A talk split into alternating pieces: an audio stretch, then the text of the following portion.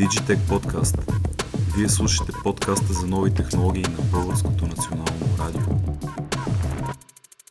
С колегата Боян Бочев от Радио София разговаряме на една много интересна тема за всички меломани, всички хора, които обичат да слушат музика. Ще разискваме темата с онлайн музикалните плеери, как се промени всъщност, как се промени слушането на музика. Това е нещото, което, с което ще започнем. Питам те тебе като меломан, като човек, който слуша много музика, как и на къде първо се насочи като продукт? А, здрасти, Вик. А, генерално погледнато, мисля, че стриминг платформите имат а, един голям враг и един голям приятел от много години нас, насам. Той се казва Napstar. А, тези хора, които си спомнят, може би, че а, именно тази платформа започна много нелегално да качва MP3-ки а, преди много години. Мисля, че вече минаха повече от а, 15 години, когато се появи Napster. И тогава реално излезе така, че човек не е необходимо да си купува музика. Тоест, а, дисковете станаха излишни, касетките също. Napstar бяха тотално нелегални, казваме това. Всички музикални компании в Штатите и в Англия основно веднага пропищяха, че това е немислимо. В този момент някъде годините 2002-2003 по мои спомени се появи един друг голям приятел на стриминг платформите, този път няма да кажа враг, приятел, който се казва Стив Джобс. А, Стив Джобс дълги години е имал, а, как да кажа, а, флирт с музиката. А, малко хора знаят, че Стив Джобс е израснал слушайки много такива индийски шри-шри мелодики. А, голям фен на Beatles, а, макар че не за това се казва неговата компания Apple. Но а, в крайна сметка Стив Джобс беше човек, който първи заговори за нов формат музика. А, той реално въведе iTunes, оттам реално започнаха да се появяват и легалните MP3, т.е. легалните файлове. Така че започвайки много отзад, всъщност е много важно да, да построим предисторията, защото стриминг платформите за а, тези, които са родени около 2005 година, т.е. сега са вече на как да кажа, не, преме... не можем да ги да кажем с пренебрежение. Тези хора са на по 16 години. Те са много основна част от музикалния бизнес. Те обаче може би не знаят тази история, откъде е тръгнало. Не знаят, да. Не знаят, затова го припомням. И, и така всичко тръгва според мен от, до голяма степен от Стив Джобс. А, и от тук нататък вече с теб ще, ще поставим някъде акцентите за това наистина на къде, как се развиват тези стриминг музикални платформи. Да, а всъщност какво направи Стив Джобс? Накара хората да си плащат. Може би това ще им е интересно на хората. Да, Стив Джобс направи така, че хората да си плащат, но за всяка песен. Значи още бяхме далече от а, цялостния абонамент за стриминг платформа. Когато въведе iTunes, тогава се появиха и тези iPod, които ние а, с носталгия по-възрастните си спомняме, че сме имали. А, тогава той въведе една цена, за която беше изключително много критикуван от музикалните а, експерти, най-вече от лейбълите. Цената беше Долар на трак. Долар на трак, да. точно така. Долар на Даже 99 цента. Е, това ще да кажа, да. На, а, през iTunes или през... През цяло през iTunes. Имаше ли тогава Apple Music, да напомним на хората, Не. или това нещо е... Apple ще Music, май до там. Apple Music, да, ще стигнем и до Да. там, се появи 2015 година. Това беше един друг проект, вече Стив Джобс, разбира се, не беше жив, но това е един друг проект, за който наистина ще поговорим, защото там по много специфичен начин, според мен, стриминг платформата започна да надгражда това, което пък шведите от Spotify започнаха през 2008 година, мисля, че беше горе-долу, когато те стартират. А, така че да, това е част от предисторията за стриминг платформите. Говорим за ера, в която един диск, една аудиокасетка, поне тук в България, касетката струваше 5 лева, а пък а, един диск с музика струваше към 10 на лева, сега в момента цените са други. А, така че, наистина да имаш а, диск беше си лукс, а пък да имаш цялостна колекция беше почти немислимо. За един е- тинейджър. За един тинейджър Да, но за един меломан беше стига да има откъде да си купиш, стига да не ти се свидат пари, защото все пак не говорим за обикновени хора, говорим за меломани, които искат да имат всичко на физическо копие. И тогава всъщност тези хора само да отворя една скоба Да. не са подозирали, че винилите ще се върнат на мода. В момента много от тези хора, които искат дискове, залитат на винили. Да, защото реално погледнато, ако изключим лентите, защото най-доброто качество на Магнитофон. магнитофона, това е най-доброто качество за слушане на музика, но а, наистина има голя... много силни противници на стриминг платформите, те са ценители, които, както ти казваш, предпочитат да дадат повече а, пари, но да си слушат музиката на винил. Да. Усещането, пък и наистина качеството е съвсем различно сравнение с MP3, в сравнение и с CD формат. Със сигурност е така. А, та така, Да, Това е да, ерата. да се върнем само, само за малко ще върна на темата с 99 а, цента на трак. Това ли, той ли е първият човек, който решава, че тази цена е окей и я предлага на индустрията, може би се съобразява с потребностите на индустрията. Революция ли е това, ако мога нали, да, като втори въпрос? И оттам вече да, да видим как, как се случи това ценообразуване. В момента това не е някаква минимална цена.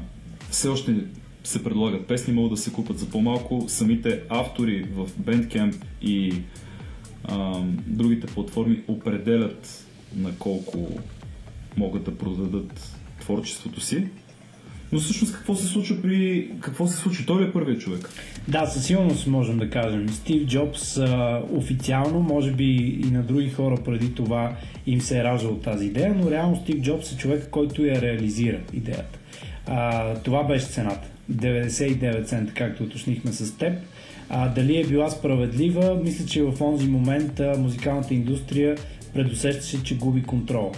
Тоест а, хората покрай тази платформа, за която стана въпрос, вече се здобиваха, появиха се и не- нелегалните торенти, появи се изцяло пиратството и рязко спаднаха продажбите от музикални продукти в класическият им вид. А, така че Стив Джобс се яви като един технологичен лидер, който подаде ръка на индустрията. Със сигурност мога да го кажа така, а не обратното. Защото музикалната индустрия имаше повече нужда от личност като Стив Джобс. Така че поне в моите очи, аз смятам, че исторически обективно е честно да кажем, че цената беше Поносима. справедлива и поносима. А, сега, при Стив Джобс той в първоначално, доколкото съм чел и в неговите биографии, е било наистина труден процес да убеждава музикалната индустрия, защото тази цена реално, ако трябва да бъдем откровени с теб, макар че няма да влизаме чак в такива детайли, се ценообразува по много, а, с много фактори, с много пера. Да. За да излезе една песен има а, разходи по студия, има разходи за реклама, а, с- Продуцент. продуценти. Изобщо, Маркетинг. къ- като се замислим кол, колко неща а, са причината да се появи една песен, която струва 1 долар. Според мен е наистина много, много ниска цена. Много под себестойността си. А, сега обаче, м- другият ти въпрос, само ще ми го припомниш, но а, появи се в а, появи се преди години, се появиха идеи, че всъщност на Стив Джобс му е било предлагано да се направи такава стриминг платформа, платформа много преди Spotify да реализира тази идея. А, всъщност, а, откъде идва това предложение? Идва от един човек, който е много важен и за Apple, и за индустрията. Той се казва Джимми Айвин. А, за хората, които не знаят, Джимми Айвин е а, собственик, беше собственик на Interscope Records. А, съвсем спокойно мога да кажа откривател на имена като Доктор Дре, като NWA, а, откривател на Фарел, откривател на Гуен Стефани, на онази любима тежка вълна Мерли Менсън и преди, и преди това Трент Резнер. А, също така подава ръка на Snoop Dogg и Като продуцент като продуцент. Но а, разбира се, Interscope Records наистина е едно от а, много точните имена, които развиха, направиха феномена през 90-те години, началото на 2000-те години. Eminem също до голяма степен пак се появи и благодарение на Джимми Айвин. Та, Въпросният той е от Нью Йорк, но с еврейски происходи, което едва ли ще изненадаме някой, се оказа, че е предложил на Стив Джобс още през 2005 година да направят такава библиотека с музика срещу определен абонамент. Стив Джобс тогава отлага идеята във времето, казвайки, че все още е рано. А, и в крайна сметка през Три години по-късно, вече в Швеция се поражда идеята за въпросната стриминг платформа, която и до ден днешен и в момента, макар и с малка разлика, държи първенството в този тип продукти, в този тип услуга. Аз това щях да те, да те попитам, дали това е най-популярната платформа в момента? Spotify. А, да, значи най-популярен. Сега тук има пак един много любопитен казус между Apple и Spotify. Apple Music, разбира се, тяхната платформа, защото ние знаем, че Spotify може да го слушаш и без да си конкретен потребител. Тоест, без да имаш с Facebook, но не плащаш, защото не си написал данните на разплащателната си карта. Точно така, да. А, което, на, нали, тук сега музикалната индустрия е много против това, което правят Spotify. Ще ти кажа защо. Защото тук се намесва още един играч, той е много сложна картина, така наречените royalties, т.е. това са отчисления.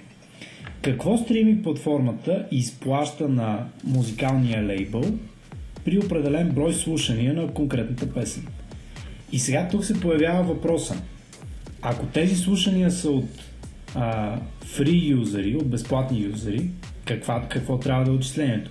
Ако тези слушания са от хора, които имат месечни абонаменти, какво трябва да бъде заплащането? Ако слушането от хора, които ползват семейен абонамент, какво трябва да е плащането?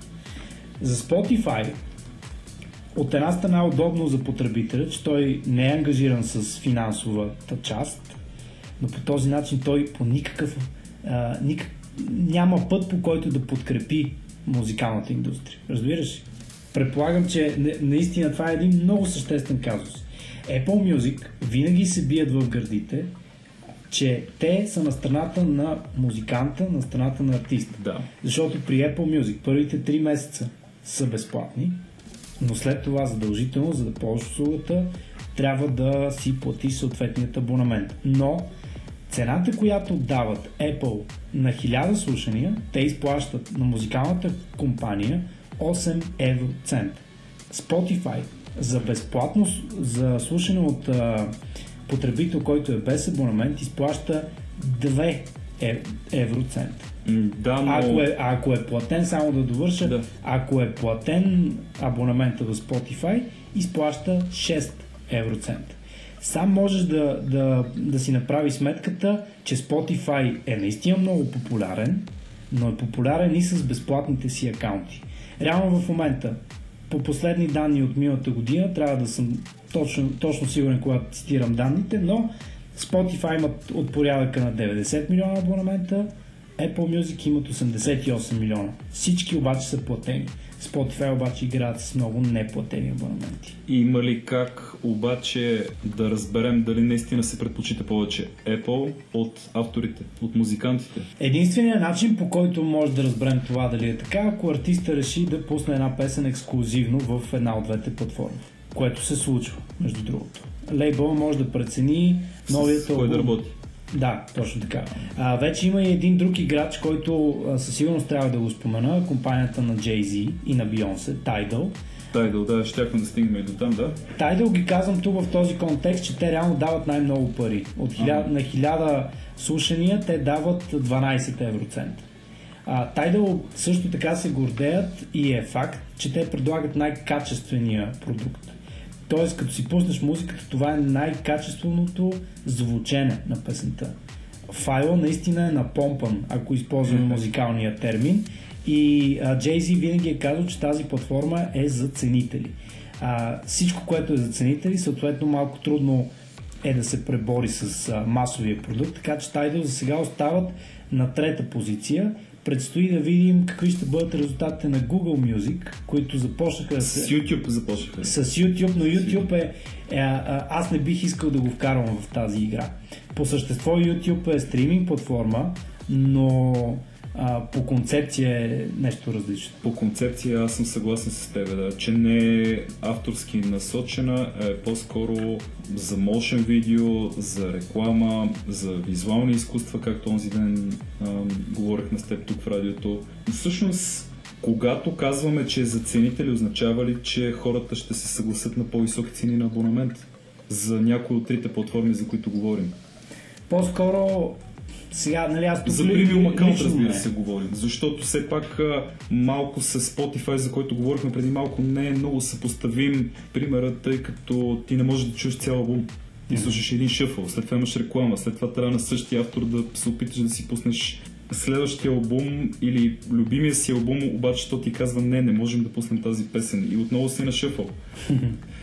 между който шефо има реклами. Тоест, така или иначе трябва да си на премиум, но пък от друга страна това, което каза преди малко в платформата звучи добре. Също бих казал, че са високи и напомпани песните. Мгм. Особено ако си пусна един YouTube, усещам нивата, а, предполагам и хората, които ни слушат са на подобно мнение, че чуват по-високо от плеера м, на Spotify, независимо дали веб или апликацията е инсталира на, на компютъра, отколкото да си отворят браузъра и да си напишат любимата група, да си намерят любимия албум и да си го пуснат в платен или неплатен YouTube. Мога и да греша. Но това ти казвам като човек, който а, слуша силно музика и ми е направо впечатление, тъй като аз като тебе слушам доста, доста пресни неща. Та така, дали ще бъде по-скъпо след като е за ценители и кога или в момента всъщност влияе ли на хората да се насочат към, към платформата за ценители или цената управлява, определя избор на потребителите? Много е, много е труден, много е сложен отговора на един такъв въпрос. А, сега, моята гледна точка, чисто личното ми мнение, че ценителите винаги ще предпочитат а, винила, винаги ще предпочитат а, а, физическо копие. А, колкото и това да им, а, да им е скъпо по джоба, но те са ценители. нали? Да. А, ценителите трудно ще ги накараш а, да, да ползват а, приоритетно платформа като Tidal, ако там дигитално е най-доброто качество. Това е моето лично мнение. По-скоро ценителите биха ползвали една средна а, като задоволителност платформа, с, за звук говоря, като примерно Spotify, платен Spotify премиум, за да чуят какво е, какво е излязло, за да имат мониторинг. Ако един албум им хареса, това между другото много тук в България го срещам като подход за ценители, музиканти, музикални продуценти, ако примерно им хареса новият албум на англичанина Том Миш, който е такъв джазмен с малко R&B влияние, а, те ще го в Spotify и ще им се иска да, да го имат и на винил, защото там ще чуят вече а, слоевете музика. Те ще чуят, вече ще, ще погаделичка тяхната меломанска душа. Така че според мен това е един вариант и доколкото знам Spotify има такава маркетинг стратегия, всъщност да не забравяме нещо много важно да уточним. А, всеки един албум в стриминг платформите, когато си го пуснеш, винаги има а, една опция да си купиш албума. Там вече се появяват опциите за диск, за винил, а даже май доколкото виждам отскоро някои артисти предлагат и касетки. Защото Да, връщат се на мода връщат касетките. лентата пак Аудиокасетките. е много ценна като качество. Така че специално за ценителите аз така виждам пътя, връзката им с стриминг платформа. Да очакваме ли магнитофонни ленти да се бъдат? Ми, За е... рокови, за рокови декове. Ами, можем да ги поканим в Българското национално радио хората да се Тук в слушат рок. да, тук в Да. фонотеката а, има доста ценни неща. Може и да се случи това. Не знам, както ти правилно отбеляза, преди 15-20 години едва ли някой е смятал, че винилите толкова мощно ще, Ще се върнат на мода, да не говорим, че това има известни разходи по трябва ти хубав... Самия инфраструктурата. Гира, е да. доста. Нали, гира Трябва е ти хубав усилвател, хубави колони. Трябва ти, трябва да знаеш откъде да си поръчаш е, игла, колко пари ще ти струва. Има случаи, в които иглите струват колкото Плоча. един, колкото Бенкен Толсън на втора употреба 600 лева и ти си кажеш, е страхотно, ще сега ще си купа нещо 70 То даже изглежда готино, то е винтидж, имам хубав усилател, хубави колони. Нека си го взема това нещо, колкото е 75-та година произведено. Да, но така е направен този Бенкин Толсън. Съжалявам, че споменавам марката, просто се сещам от горчив опит. А, това е една прекрасна мебел, според мен. А, чудесно изглежда, но взимаш го, даже може да го вземеш и за 500 лева, ако отидеш в Европа може да го вземеш и за 200 евро, но иглата струва 600 лева, 300 евро, 350, зависи дали ще потърсиш в Амазон, да. в eBay и така нататък да не продължавам. А, има и такива случаи, това вече е въпрос на производител, решението или сбъркана инженерна концепция, но важното е, че плочета, според мен, плочета е вечна, особено ако я съхраняваш, ако знаеш как да я изправиш и да я пазиш, е по-добре вариант от една аудиокасетка, както си говорихме с тебе преди малко, тъй като аудиокасетката, ако я пуснеш 200 пъти, тя ще започне да звучи по-глухо, защото лентата ще се изтрие. Това, това е също един спомен от нашето детство. Абсолютно е така. Ако се замислиш. Превъртали сме с моливи касетките, за да не се амортизират прекалено много лентите. Но това наистина са посоки, в които по-скоро альтернативно би се развил музикалния бизнес. Според мен на всички е ясно, че а, стриминг платформите са и настояще и бъдеще.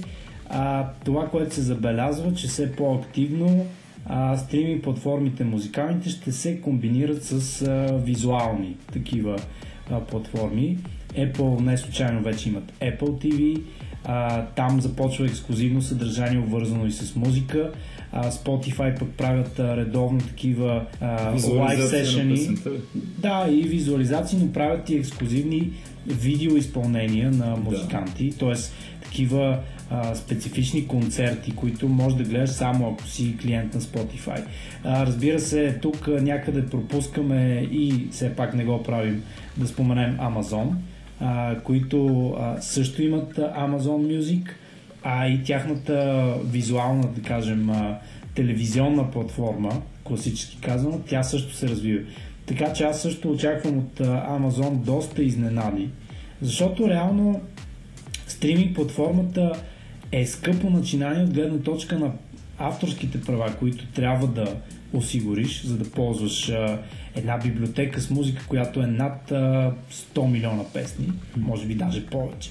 Което, ако, си, ако се замислим с теб, а, може би и към финала, не знам, а, да имаш на телефона си 100 милиона песни срещу 10 лева на месец. Доста благодарна сделка. Да, само срещу едно а, едно сърчване. Да, да не говорим, че вече и мобилните оператори дори тук в нашата страна предлагат а, с тарифния план да имаш комбинация за някои от стриминг платформите.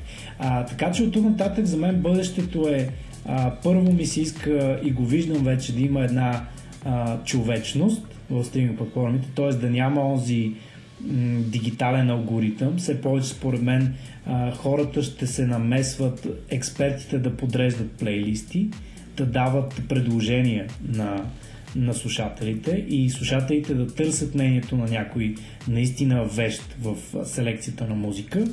И второ, второто развитие на стриминг платформите е наистина те да стават още по-визуални и още по-ексклюзивни, защото, както стана дума, ексклюзивността е това, което може да направи разликата. Защото реално по същество Spotify, Apple Music, Tidal, Amazon, Google нямат а, разлика, кой знае каква в услугата. Имаш 100 милиона песни. От там нататък обаче следва да помислят и се радвам, че това не е наша задача, защото е сложна, но тези корпорации трябва да помислят как а, а, да изградат а, по, по-силна идентичност. Apple го правят с много хубаво радио, Apple Music One, старото Beats One, а, което е много голям комплимент за хората, които се занимават с радио, че Apple решиха да направят станция, която стана супер популярна. Spotify още някъде се колебаят и търсят баланса между, както казах, софтуера и а, царството на селекторите. А, те също загатват за подкасти. Ето тук подкастите ги вкарваме помежду другото, защото това пак е човешката проява в една по същество дигитална платформа. Абсолютно, да.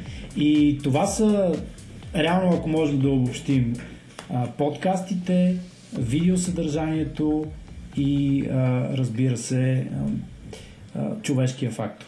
Това натам според мен ще се развиват стриминг платформите следващите 5 години, защото а, те се изменят постоянно и затова давам такава петилетка като, като обозри период. Добре, съгласен съм. Ти всъщност, аз не остана вече какво да те питам. Ние бавно и методично от... ти отговори на всичко, което мислих да те питам и да си говорим. А, запазвам си правото да направим още една част, в която да засегнем темата с подкастовете или подкастите, зависи. Някои хора, някои хора ще кажат, това е доблетна фраза. Да. А, ще си говорим точно за човешката намеса м- и може би ще се сетим за нещо друго, което не сме се сетили сега, да го доразвием и нашите слушатели, разбира се, могат да попитат нещо, което не сме се сетили, могат да ни попитат, могат да пишат в коментар, Да добавят. да добавят, да ни направят забележка, Мгм. ако нещо сме пропуснали или не сме датирали правилно, Да. разбира се. И така, ще направим втора част. Благодаря ти. Изключително, бих. изключително ценен разговор. Ти си не е случайно, защото си ми колега, подбран в сегашната прекрасна компания. Просто ти си една енциклопедия. И меломан най-вече. С това започнахме разговор. Ако не беше меломан, на много от тези въпроси не можеш да си отговориш сам, колкото и да четеш маркетингови стратегии в 21 век. Щеше да чуеш сухия а, безгрижен шум на пари. Да. Ако не си меломан. Къде са, къде е шумът на парите? Това а, клише много ми харесва. Така че ще направим още един разговор съвсем скоро. Пишете ни, коментирайте, питайте ни и се надяваме да се чуем скоро пак. Благодаря ти още един път. Аз също ти благодаря, Вик. Digitech Podcast. Ако искате да чуете всички епизоди на Digitech Podcast, потърсете BNR Podcasts в Spotify, SoundCloud, Google и Apple Podcasts. До скоро!